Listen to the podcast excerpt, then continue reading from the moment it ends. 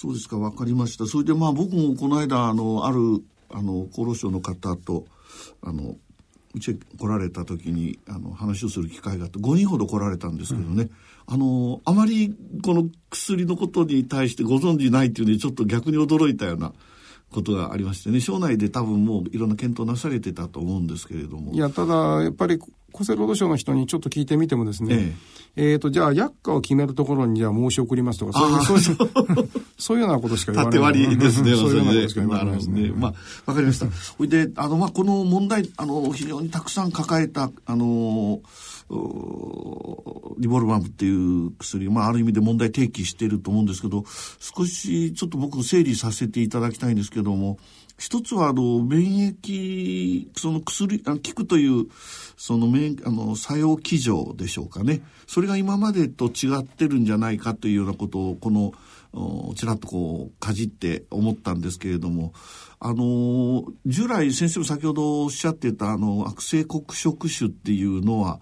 あの、いわゆる昔の免疫療法が効くと言われてた癌の一つで、我々、あの、その腫瘍のところに BCG を打ってですね、それが消えた、先生もご存知だと思いますけれどもね、そういうことで、やはり、まあ最初に国籍種が出てきたっていうのは、ああ、そうかなと思いながらお伺いしてたんですけれども、あの、そもそもこの効くっていうことが、従来はあの、リンパ球を叩いて、えー、そのまあ痩せ馬に鞭当てるっていうような表現いいかどうか分かりませんけれどもそれをとにかく叩いてそのまあいわゆる不活化してっていうようなことでしょうかね。あの刺激してそしてそれで、えー、がん細胞をやっつけると。そういうような話だと思いますけどこれはちょっとまたリンパ球自体をこのがん細胞が出しているシグナルをブロックしてそのリンパ球が働くようにしようとそういうメカニズムを想定してるんでしょうか、ね、要するにあの、まあ、私も本当の免疫の専門家でもちろんないんですけども、ええ、がんの患者さんでは免疫が全体に弱ってるから、え、だからあの引っ張たけ引っ張たけそういうというようなものではどうもないらしい。でポテンシャルとしては、うんまあ、本当のその末期はどうか分かりませんけども、うんうん、あの相当の進行の患者さんであったとしても、うんうん、でもしくはあの化学療法とか放射線とかで後で、まあ、ちょっと言葉悪いですけど痛めつけられた、あの患者さんであったとしても、免疫のポテンシャルとしては残ってる、なるほど。残ってるというかあるんだと、あるんだけれどもそのがんが賢くて、それをごまかしてで止まれというシグナルを偽装して、というのがこのあの薬のメカニズムであってそれをやっぱめけられた本庄先生っていうのは偉い。すごいですね。あの、なんとなく全体に弱ってるということではないらしいんですなるほど、なるほど。いや、それはね、僕は本当にあの、その、この薬のことを聞いたときに、非常に思ったことですね。やっぱり免疫機能が抑制されてる、とか弱ってるから、がんがどんどん増えちゃうんだと。そういう考え方ずっとありましたよね。あの、免疫抑制っていうようなことが起きてると。まあ、ただその、どうして起きるかっていうのいろんな当時から説がありまして、例えば、がんが特別な物質を出すんじゃないかとかですね、あるいは、その、がんが単がん状態になってる時に、いろんな、その、リンパ球の働きが落ちてるんじゃないかとかって、いろいろな意見があったんですけど、そこのところかなり新しい概念を持って、あの、解明したって言いますかそうですね。なんか、なんかの液性分子かなんかによって全体に弱ってるというものではなくて、やっぱりピンポイントでこういうメカニズムによって、あの、免疫反応から逃れている。で、そこをめっければ、あの、ポテンシャルとしては、あの、十分あるんだと。いうのがこれの発見、ね、もう30年くらい前の話になりますけど僕はまああのそういうことに興味持って研究してた治療に役立てないかと思って研究してたことあるんですけどね、その時はあの例えばリンパ球の混合培養っていうのがあったりあの PHA ですか？そういうものでこう刺激して陽弱感を見るっていうようなやり方で免疫の測ってたんですけど確かにあの手術を受けたりとかですね放射線治療してるとそういうのがバーンと落ちちゃうんですね。ですからあのリンパ球のその機能が落ちてるからそれをなんとかしたらいいんじゃないかっていうような話で一生懸命やったんだけど、だけど実際やったらなかなかうまくいかないっていうのがずっとでやっぱり免疫に対してのあのなんて言いますか信頼できないようなそういう感覚が非常に強かったですけど今回はちょっと違いますね。免疫というのは要するにあの聞いてほしい時に聞いてほしい相手に、うん、聞かなければいけないので、闇雲に例えば軍事予算を作って、うん、あの軍艦と戦闘機を作ってれば強くなるかって別にそうではないわけですね。でここぞというところにあのちゃんと対応できるようにならないといけない。でそれはやっぱ相手がどういうことをしているのかって見極めた上でという、うん、まあそういうことなんでしょうね。ね本当にあの、まあ新しい BRM って言いますか、あの、で、まあもう一つの免疫療法で言われてたことは、目を開かれるような、あの、まあ、手術なり放射線なり化学療法で、いわゆる使用、テューマーボリュームって言われてますね。使用量をとにかく下げて、少ない数にして、まあ、いわゆる普通の方法じゃもう見つからないような状態にしておいて、そこに、それをターゲットに、あの目標にして叩くと。これが、あの、リンパ、あの、免疫療法だっていうのは、そういう頭がもうこびりついてるんですけれども、この今先生のお話伺ってると、いわゆる、まあ、例えば、あの、グラム単位の腫瘍もですね、あるいはもっと多い使用量も、ターゲットになると言いますか、にも効くという、そういう理解でしょうか？少なくともそういうふうにして聞いてる患者さんがおられて、で長期、長期無病生存の例もぼちぼちと出ています。うん、これは、あの、今までの免疫療法でたくさんあったと、例えば OK432 とかですね、はい、あの、えっと、クレスチンとかで、たくさん出て、商品化されて、あの、出ておりますけれども、これ、じゃああまり経験しなかったことですね。まあそういう、あの、まあ、非得意的は非得意的にしても、うん、全体に弱ってるのを助けようというところではやっぱり限界があって、うん、でなんで逃げるのかというところを見つけてということで、うん、少なくともあのオプティーボニボルマムの場合は一定のあの一割合の患者さんでは長期にわたってかなり著名な健効果であの出たいて、出ている。でそれはまあやっぱりその率はこっち置いといて、その効果の質とあと何よりも長さからすると画期的と言っていいだろうと思います、うんうん、こういう時はあのいわゆる理論があってなんか薬が見つけられるっていうようなこともあるんですけどなんか理論あんまりはっきりしないんだけど薬が見つかって理論化されるっていうようなところ両方進んだんでしょうかね、まあ、この場合はやっぱりあのここがターゲットであると、うん、でそれに対して薬を使ったらこれ効いたと、目安は一応つけて、ですね、探していったということですね、ただやっぱ免疫のメカニズムは複雑でありますので、ええでそんなことでこのワンポイントをどうこうすることによって本当に効くのかという、うん、あの会議論はずっとあったらしいですね。うん、そで、ね、それはやっぱりあの本庄先生ご自身もおっしゃってますよですね。なかなか相手にしてもらえない。そうでしょうね。あの今までの常識を覆す理論ですから、ただ実際こういうものが出ちゃったらやっぱり逆にその本庄先生の理論っていうのがある意味で学会を無視できないというようなことになっちゃうでしょうね。まあまあそれはもう正しかったことを証明されただ、ね、あのじゃあどうして残りの肺がんであれば残りの7、8割は効かないのかと。これについてはまあみんな研究はして,、ね、してますけれどもですね。なるほど。で、本当であれば、うん、あの、あの、その効く2、3割と効かない7、8割、これは結構はっきり分かれるのらしいので、で、で、それがこっちの人には効く、うん、こっちの人に効かないということで、分けてから何らかの方法でそれをあの分かるようになってから、あの製品化して治療に導入するのが一番効率的であるのには決まってるんですけども、ただ、誰だか分かんないけども聞く人がいてで聞く人はべらぼうによく聞くって分かった段階でまあちょっと待ってその誰に聞くのか今研究してるからって言って 患者さん待たせるわけにはなかなかいかないですよね。と出ちゃうとわっと使われます。うん、でそれがまああのそうですねあの非常に大きなコストになってるところではあのそれとねこのあの薬の話を伺った時非常に僕が興味持ったのは単剤でこのニボルマブっていうのは使用高使用効果を表してますよね。あのこれは今まで多分同じ系統の薬があの出てきてると思うんですけどなかったことじゃないんでしょうかね。まあ、ただ、あの、従来の抗がん剤はちょっとあれですけども、うん、分子標的薬剤なんかでも効くやつはもう単剤で、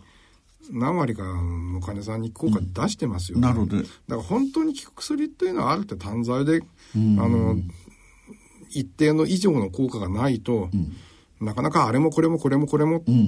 で、やっとこさっていうのでは、なかなかそうではないんじゃないでしょうか、その辺もお非常に面白いですね。うん、あのいわゆるあのいろんなものを組み合わせて、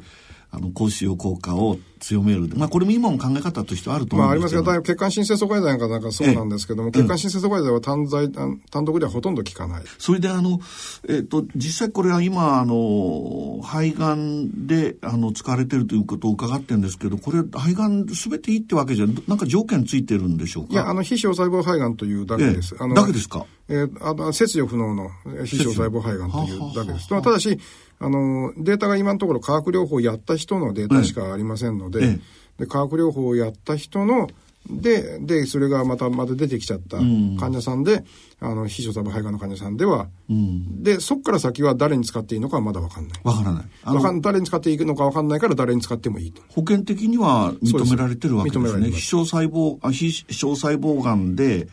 えっ、と、化学療法の後ですね。化学療法の後でよよろしいわけですか。はい、はは。それは要するに無効だったというケースでしょうか？まあそうですね。で、化学療法いずれ無効になっちゃいますので。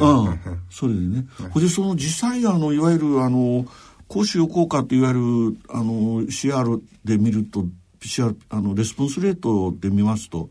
どのくらい？まあ2割と。2割。あ、2割ですか？で、その、ですから、その2割という数字だけだと、アメリカ FDA も、うん、なんだ2割かよというような、うん、あの、もので、うん、で、それで、それだけでは、あの、あの、多分承認はしなかったっていうのはどこに、どっかに書いてあります。あの、先生ね、その、その場合の2割っていうのは、従来の治療法だったら全くもうなすすべのない方に対して使って2割の方に高使効果を表したと。そういうことを理解してよろしいんでしょうかね。いや、それでもやっぱり、あの、一回化学療法やった後、その、まだ出たものに対して、うん、次の顔、あの、セカンドラインの化学療法というのがありますので、うんうん、それも、まあ、1割から、まあ、いい方向で2割ぐらいの走行率出すことはありますので、ですから、あの、さっき申し上げた FDA も、それだけだったら、まあ、大したことないと。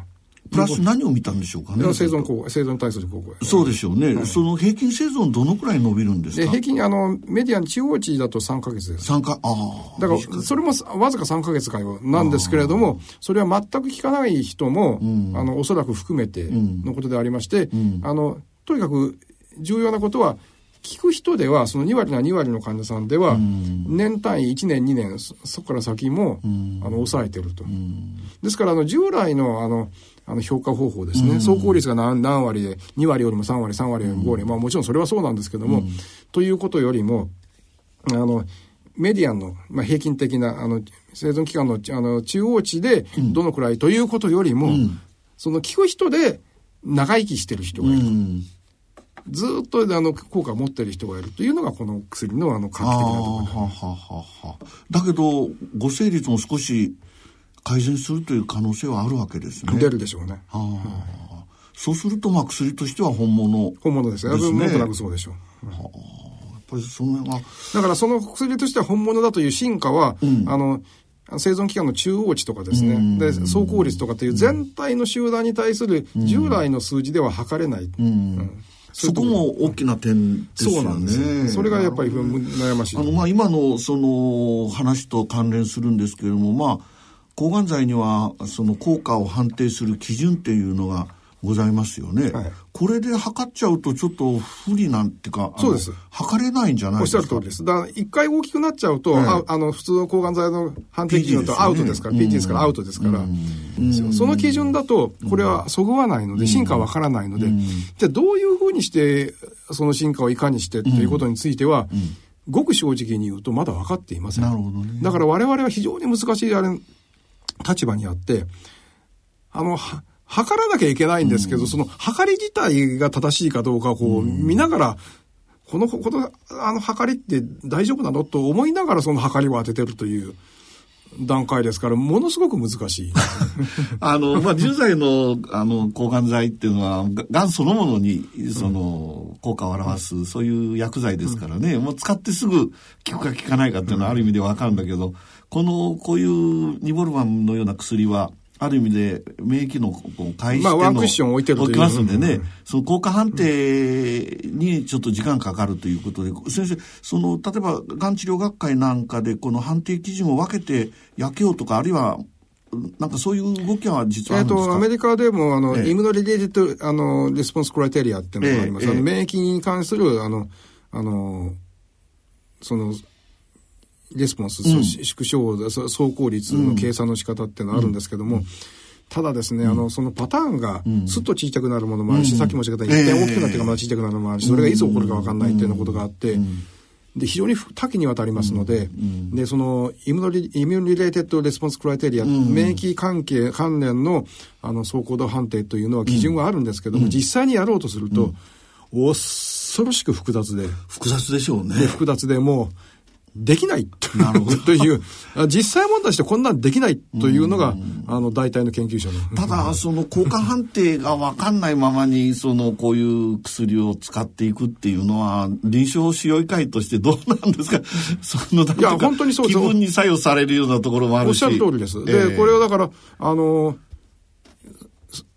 測りそのものをこれから実際に即して、うん今までは測りが先にあってですね、メートル元気が先にあって、えー、そうそう。で、3メートルの方が2メートル短いっていうのを、うん、そういう。もう簡単だったんですよね。うん、これから先は、で、こっちの治療のがこっちの治療よりもいいということをなんとなくして、それに合わせた、あの、メートル元気を作らなきゃいけないので、で、ものすごく難しいです。これ、あの、まあ、そうすると、まあ、いつ判定するかっていう問題があるし、この人は効くか効かないかっていうような、ある意味での見通しみたいなのがつけれるかとか、うんそういうことがこれから検討していかなきゃいけない、ね、それをまさにやろうとする、しているところでありまして、うん、えっと、もう今月から始まるんですかね。うん、あの、まあ、何百人かの患者さんを、あの、集積してですね。うん、で、もう一番最後はやっぱり、例えば2年とかそのくらい、あの、お元気でおられたかどうかを、あの、基準にするしかないと思うんですけど、途中の経過が、こういうパターンの患者さんは結局うまくいくとかですね。こういうパターンの患者さんは残念ながら結局はうまくいかないというようなことをめっけようというようなことをあの始めております。まあ、これは臨床研究ですね。です。そうで、そうじゃないと分からない。ものすごく難しいです、ね、そうですね。いや、もうちょっと想像しただけで大変だなと思いで、こっちの治療とこっちの治療と比べて、従来の、あの、メートル元気で測って、どっちの方が長い短いということをするものではないので。方向としてはやっぱりランダム化してではないです。ランダム化、ね、ランダム化ではあのできません。できませんよね。実際のあの患者さんのデータから、その次にランダム化で使うような、う判定基準というか、そういうものをめっけようというわけでありますから。このエビデンスベース EBM というのがね、今の、はい、主流ですけれども、それから言うと、なんか気が遠くなるような話ですね。気が遠くなる、本当に。あの、私の、あの、あの、代ではというと変ですけど、私らは、それができるまで現役でいられるかはちょっと難しいですね。まあこれはこのニボルマブだけじゃなくて、これから出てくるいろんな薬がありますけど、同じようなジレンマ抱えるでしょうね。ですね。で、それが、測りがだけどわからないと、うん、例えばその次の薬を開発するにあたっても、じゃあ、例えば5年経ってから、結局この患者さんたちはうまくいったからこの薬は良かったのかという、いうような、その、そういう判定しかない、なくなっちゃいますので、そうすると、あの、できるだけやっぱ早く、いいものはいいと、良、くないものは、あの、もう、やめてしまうということをしなきゃいけないですけど、それがやっぱり今ない状況です。なるほどね。まあ、その、大変なところにあるんですけど、ただ、僕はあの、この薬の、効果をちょっと見ておりますとね今はもう本当にある意味でいわゆる主治療がダメになって最後の4つ目の治療として出てくる治療法となっておりますけれども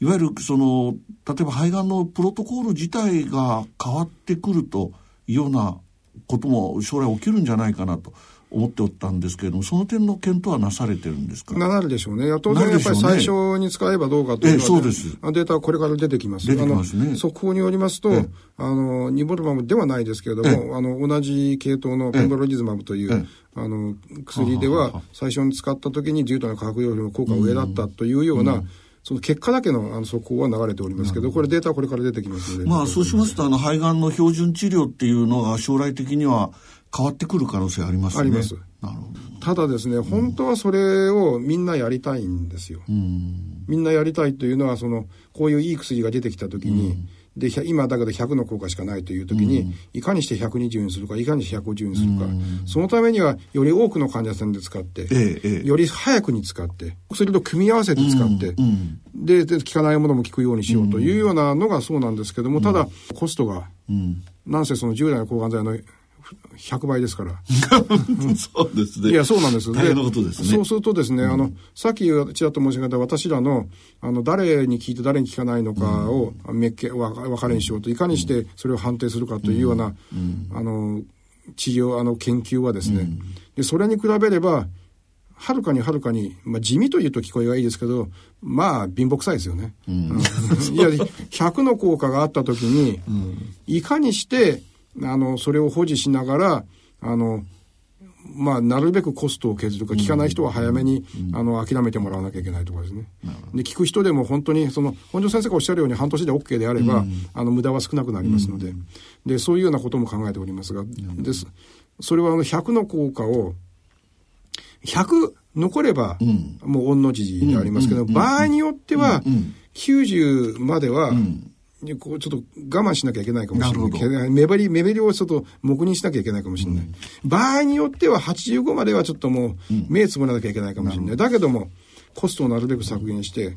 で、何のためにかっていうと、まあ一言で次の世代のためにですね,、なるほどね。我々の世代で全部食い潰してしまって、保険制度も破綻してしまって、では、あの、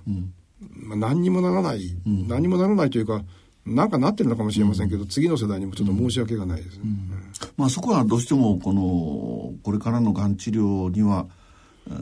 つきまとう問題でしょうね。それであのもう一つはあのこれだけこれはあのたまたま肺がんの中の非小細胞がんに適用が、うん、あるということですけれども多分他の疾患がんでも効く可能性非常にありますよね。あります。あの、で、適用拡大っていうようなこともなされてるんですか？今、あの、さっき申し上げたように、腎がんではもう、もうすぐでしょう。すでに申請は出されてますので。腎がんで、ね、はい。で、あとはですね、あの、ちょっと純不動になりますけども、ええ、あの、いい、それから食道、食道、食消化器でもあの、大腸は、あの特殊ながんしか効かないらしいんですけども。ああ、その辺が分かってるんですか、大腸、膵臓は、あのなかなか効かない。で、いい食道は比較的効く。それから、あの、尿尿路系、うん、さっき腎申し上げましたけど、あの、膀胱がんとかですね。あとヘッダーネックですね。あの、頭頸部がん。で、どうも今のところはですね、あの、ちょっと言葉はよくないですけど、汚いがんに効きやすいと。汚いがんってのは、あの、例えばヘビースモーカーで、で、その細胞を取ってみるといろんなところに変異を起こしてるような、そういうのが効くらしい。効くらしい。そうすると逆に、非常に皮肉なことに肺がんでもですね、うん、ヘビースモーカーのがんの方がよく効くとか、あ、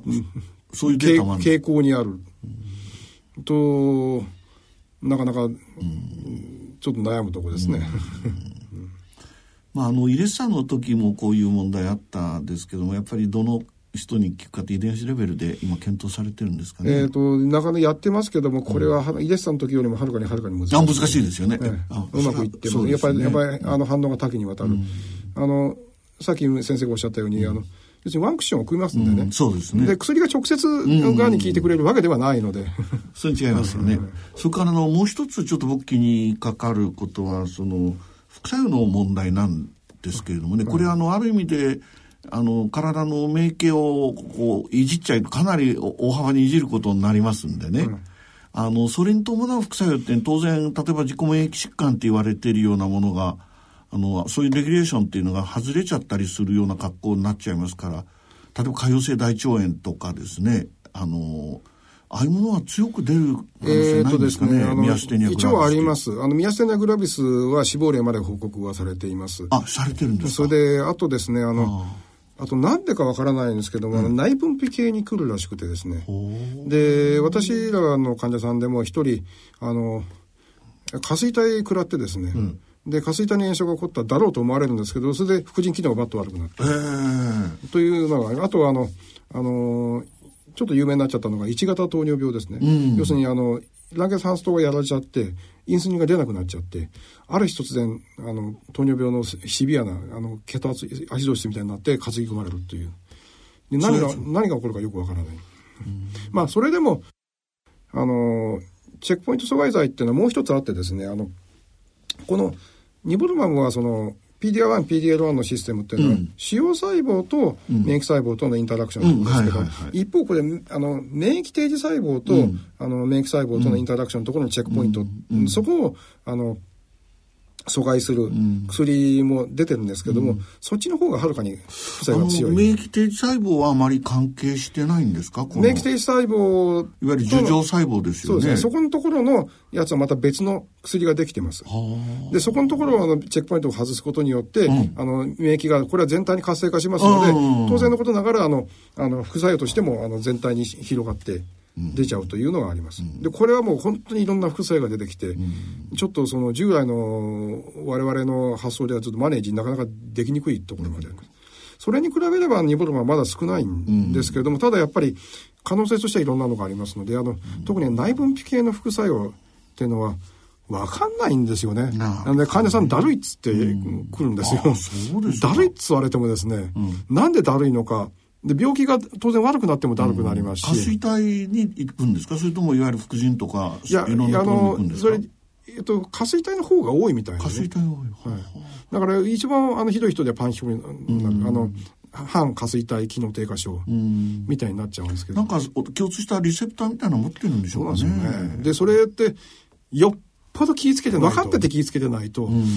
が、んの患者さんがだるいって言われた時にですね、それは当たり前でしょってことになりますよね。なっちゃいますよね。で、風邪ひいてもだるいですしね、それ。で、がんが悪くなってもだるいですし、で、薬の副作用で、しかもそれが、あの、内分泌に来てるということをめっけるってのはすごくやっぱ大変、ね、なるほど。それはじゃあ、臨床使用医の力量に関わるし、で、しっかりや見ていただかないと。結構あの、採血は普通はあの白血球の数とかですね、肝機能とか腎機能とかその辺だけ見てれば通常の抗がん剤良かったんですけども、内分泌系もずっとこうやってこうチェックしなきゃいけないんで。あまり得意じゃないな、僕は全然わかんないけど、そうですか、それ大変だ。それであの、まあ、これはちょっと非常にあの、こういうニボルマンみたいな、まあ、ある意味で高額な、その保険薬が出てきた時ですね、まあ、医療経済的な問題っていうのはまあ避けて通れないんですけれどもこれに対してはこれニボルマムどうこうっていうことじゃなくてどういう考え方があって実際どう実際的な解決法っていうのはあるんでしょうかね。あの私はですね、うん、非常に悲観的でありまして、うん、要するに問題の根源は何かというと、ニボルマムではないんですよね。ニボルマムは非常にいい薬で、世の中の薬は、いい薬も悪い薬も大したことない薬も、みんな高くなってきてる。で、大したことなくて高い薬は使わなきゃいいだけなので、で、どうでもいいんですよね。だからニボルマムみたいな本当本当にいい薬が出てきて、で、それはこれからも出てきて。なんか先生が普段言われてることと、先生ニボルマムをこう、なんていうの、批判してるような、そういう捉え方する人結構いるんですけど。ニモルマンも私は批判したことはあの一回もありません。あそうですニモルマンはいい薬だから、うん、使わなきゃいけない薬だから、なるほど世の中には、あの、ここで名前出してもいいんですけど、うん、おそらく あの、刺されますので、あの、大したことない薬で高いやつで何ぼでもあれば、それは使わなきゃいいだけで、そっちの方がよっぽどよくない。先生ね、そうすると今の先生のお話だと、そういう効かない薬は、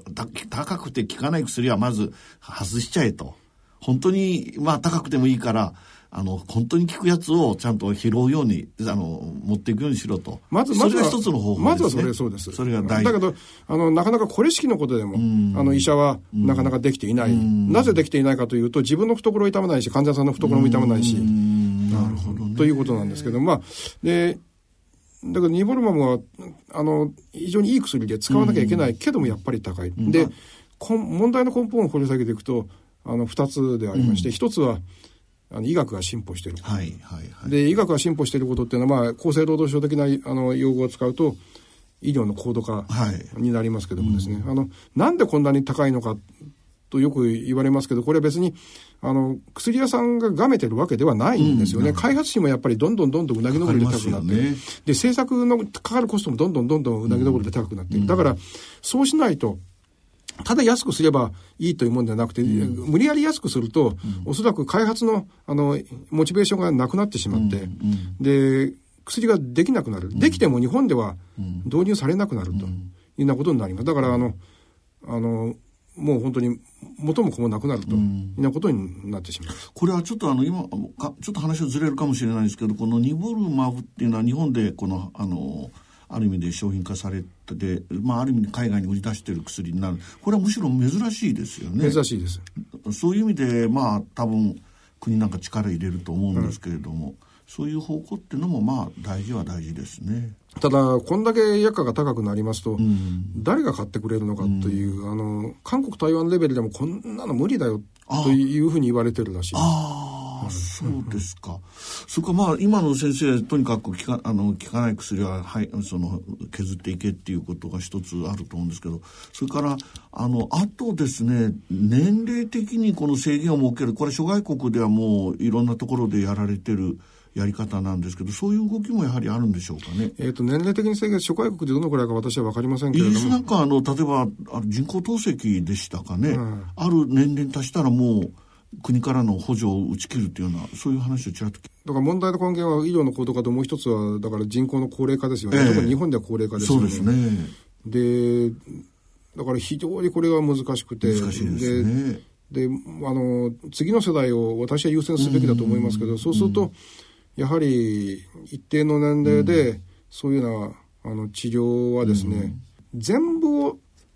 やめるというわけにはいかないので、だから症状を取る、うん、本人の辛い苦しいを取る治療に特化してですね、で、寿命を延ばすというような、あの、延命を図るというようなことに関しては、うん、大変申し訳ないですけど、そこはもう、寿命と思って諦めていただくと。まあ、まさに死生観が問われるっていうことですね。そうなんですね。で、あの、ニボルマンは今、前例調査って要するに使うときには全部あの、メーカーに登録しなきゃいけないんですけども、最高齢患者さんは100歳ですって。100歳の患者さんが、まあ、実際に投与されたかどうかちょっと分かりませんけども、うん、登録、ね、実際に登録されて、あの投与の予定であったと。で、ニボルマブというのは100歳の人がここで苦しんでるのを、あの、その苦痛を取る薬ではない、ない、ね,、わけですよね。うん、100歳の人を、3500万かけて101歳にする薬なんですね。うん、で、そうすると、そう言われると、果たして、うん、で、その若い人の保険料を使って、それをすべきなのかということになっちゃいますね。うん、まあこれ今までタブー視されたようなところがあるんですけれども、やっぱり医療自体、次世代のことを考えていったら、そういうその効果っていうよりもどの人にこう本来やらなきゃいけないか。これ医者も一生懸命適応って言いますかね、効かない人には投与しないように効く人に投与しようというそういう努力も最大限やってると思うんですけれども経済的に言ってもその辺のことも考慮していかなきゃいけないと思うので当然起きていくでしょうね。これはで医者がどうこうということも当然さることながら、うん、あのまあ、患者さん側というか広く国民というかですねで、そこにもなんか突きつけられてるような問題じゃないかと思うんですよね。で、いや、先生からね、そういう発言を聞か、聞くっていうのはちょっと意外だったんですけど、いやいや、僕はそこにね、本当に落ち着くっていうかね、命をどういうふうに本当に考えるべきかっていう、そこに行き着きますよね。医療の進歩、人口の高齢化とかっていろんな問題出て。もうこれ、話が非常に大げさになって、私がごときに言われたくないという方も多いでしょうけど、うん人間っていつまで生きる権利があって、いつまで生きる義務があって、いつまで生かされる権利があって、いつまで生かされる義務があって、うん、で、あの、誰かが悪くてですね、例えばメーカーが、あの、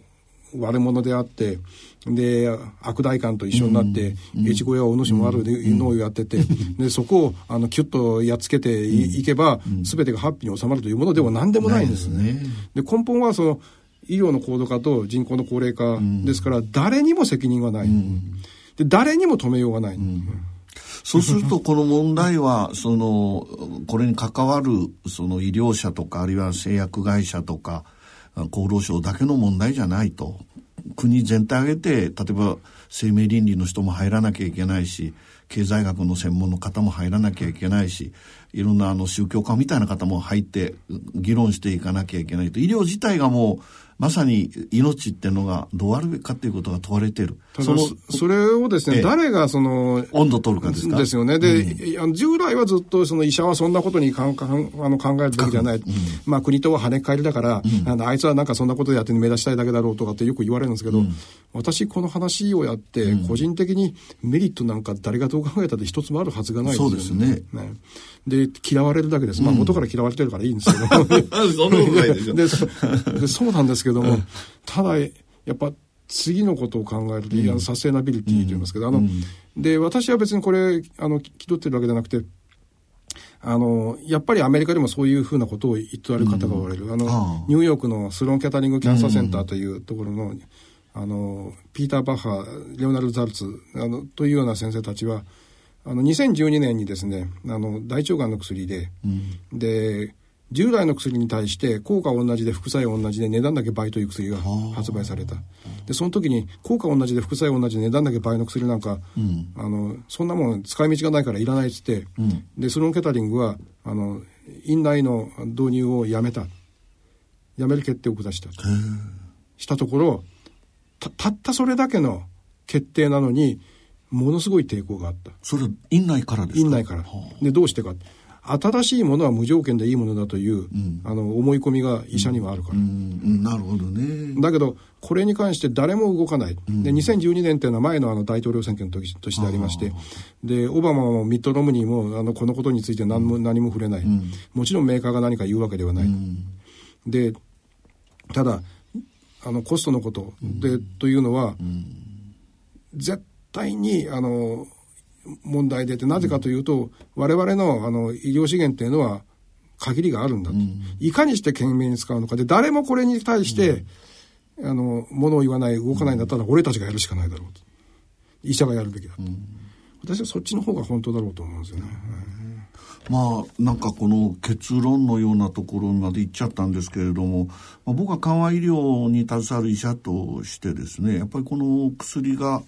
こう提起した問題って非常に大きいと思うんですね。あの、やはり、あの、まあ、我々のところに相談来る方は、あの、まだまだ、えー、80、90になったので、あの、行きたいと。これはまあみんな誰しも人間同じ気持ちだろうと思いますけれども、気持ちがあってそれをその実際の形にするっていうことに非常に不信していらっしゃる方がいて、この、いや、そうじゃなくても人生には終わりが誰にもあるんだし、この病気では今も助からない状態になってるんだから、あまりその、そういう、そういうところに商売の人なんかも入ってきますからね、そういうことに心を惑わされないで、その痛みを取ってあなたの力で精一杯生きてたらどうでしょうかっていうような、そういうことをしたら怒られちゃったりすることがあるんですね。あの、睨まれてですね。ただですね、あの、最近、これちょっと話はずれますけども、うん、あの、私が、はるか昔にあの救命センターで研修した時の指導医の先生がダイビッド・レイヨーですけど今高度救命センターの患者さんっていうのは、うん、私が研修した時は、うん、いや子供が車にはねられたとかですね、うん、バイクで事故ったとかですね、あの出稼ぎのおじさんが工事現場で労災したとかっていう患者さんがメインでしたけども、でしたけどけども今もう8090の人たちが喉に何か詰まらせたとかなんとかで勝ち込まれるのが圧倒的に多い、でもしかしたらもう数年以内にそういう患者さんが9割に達する。だからそのさっきの子供とかバイクの少年とかなんとかっていうのを断んなきゃいけないような時代になあのとこになるかもしれない。で真面目にあの救命センターにあの運ばれる患者の年齢制限をするべきじゃないかというふうにあの考えてあのその問題もね僕もいろいろこう地域のそういう病院の先生からよく聞くんですけれどもねやはり僕はそれもあの確かにあの一つの区切りっていうかあの制限みたいなものをもう置くっていうの考え方だと思うんですけれどもねやはり地域あのその地域の医療を担っている医者自身が命っていうのをどういうふうに考えるのかと90の方で今まで見てた患者さんがですね、えー、まあな喉を詰まらせたと精一杯のことをや,、やったけどもあのダメだったと。それであの命が終わったとそのことは良かったじゃないかっていうようなそういう気持ちが持てるようなですね価値観ある意味で持てるとそういう勇気を持てるようなことをやっていかなきゃいけない。それからやはりそれでもやっぱり精一杯のことを自分のもその限られた条件の中でやっていくっていうそういうものがやはり必要だ。つまり医療者自身も問われてるってことは非常に大きいと思うんですね。そういう点でただあのなんて言いますか医療が進歩した。それからお金も出ていくからどうするかっていうことそういうこともいろいろこう噛み合って考えていかなきゃいけませんけれども我々こう医療を担うもの自体が本当に問われてるっていうことが非常に大きいと僕はあの自分自戒しているようなところがあるんですね。いやまああの今日長い時間先生からいろいろ勉強させていただきまして、まああの先生あのこの問題が本当にあの本質的にやっぱり一番この考えてほしいというようなことを先生もしございましたらあのもうすでにもうおっしゃられたと思いますけれども改めてもしいいようなこと。非常に不愉快な話になるんですねこれは。お金が絡むことになりますので、結局その命の値段というような目安を決めなきゃいけないことになりますね。うん、さっき申し上げたあのニューヨークのザルス先生も、例えば自分が癌だとして、100ドルで治るんだったらもう万々歳ですぐやってくれ。10億ドルって言われたらちょっともう無理だ。ということは、100ドルから10億ドルの間にどっかどっか自分の値段がある あることになる。そうですね。で、それを考えると極めて極めて不愉快である。うん、でだこれ誰にとっても不愉快な問題で、うん、だけれども、サステイナビリティのためにということですよね。で、それは、あの考えていかなきゃいけない。で、やはり今まで誰も考えずに済んだこと。で、誰も考えずに済んだことではありますけども、あの、誰が悪いわけでもないんだけども、こういうふうになっちゃってるからやっぱり見ていかなきゃいけない。まずは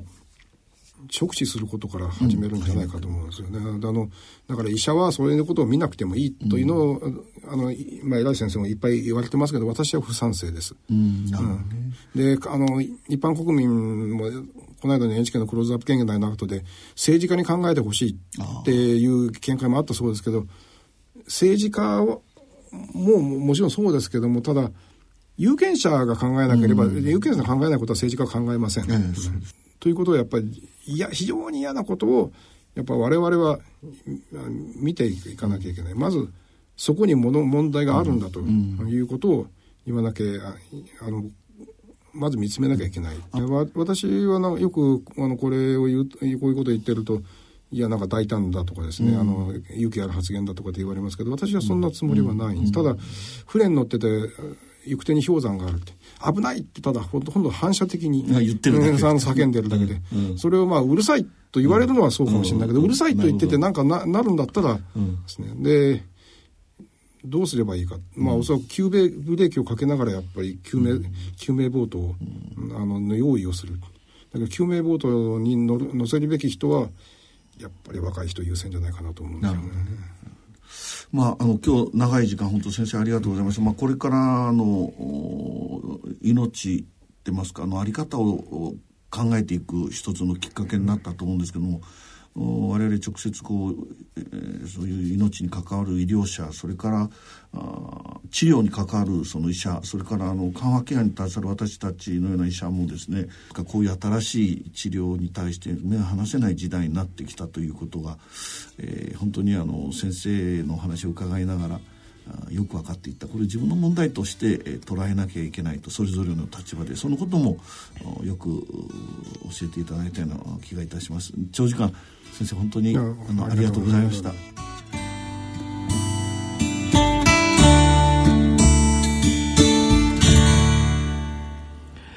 今回のゲストは、日本赤十字社医療センター化学療法科部長の国藤秀夫先生。聞き手は、緩和医療医の川越幸先生でした。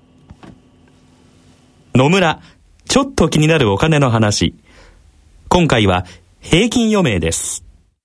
お父さん、最近高齢化の話題が多いけど、私とお父さんはあとどのくらい生きるのかしら？厚生労働省の平成25年会員声明表によると、60歳の平均余命は男性で23.14歳、女性で28.47歳だそうだよ。そんなに長いんですか？そうなると健康や介護も心配だし、お金も結構かかるんじゃないですかね。仮に我々夫婦があと23年一緒に過ごすとなると、ゆとりある老後生活を送るために必要なお金はなんとざっと1億円。驚いてる場合じゃないでしょ？早く今から準備しなさい。お金に関するご相談は、お近くの野村証券へどうぞ。それ野村に来てみよう。大人のための大人のラジオ。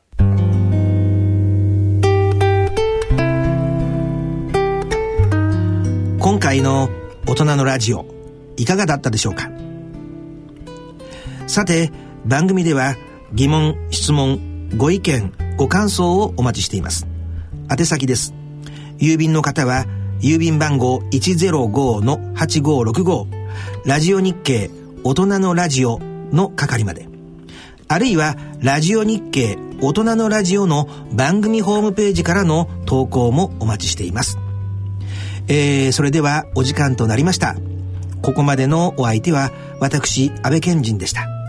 それでは次回の放送までさようなら大人のための大人のラジオこの番組は野村証券ほか各社の提供でお送りしました。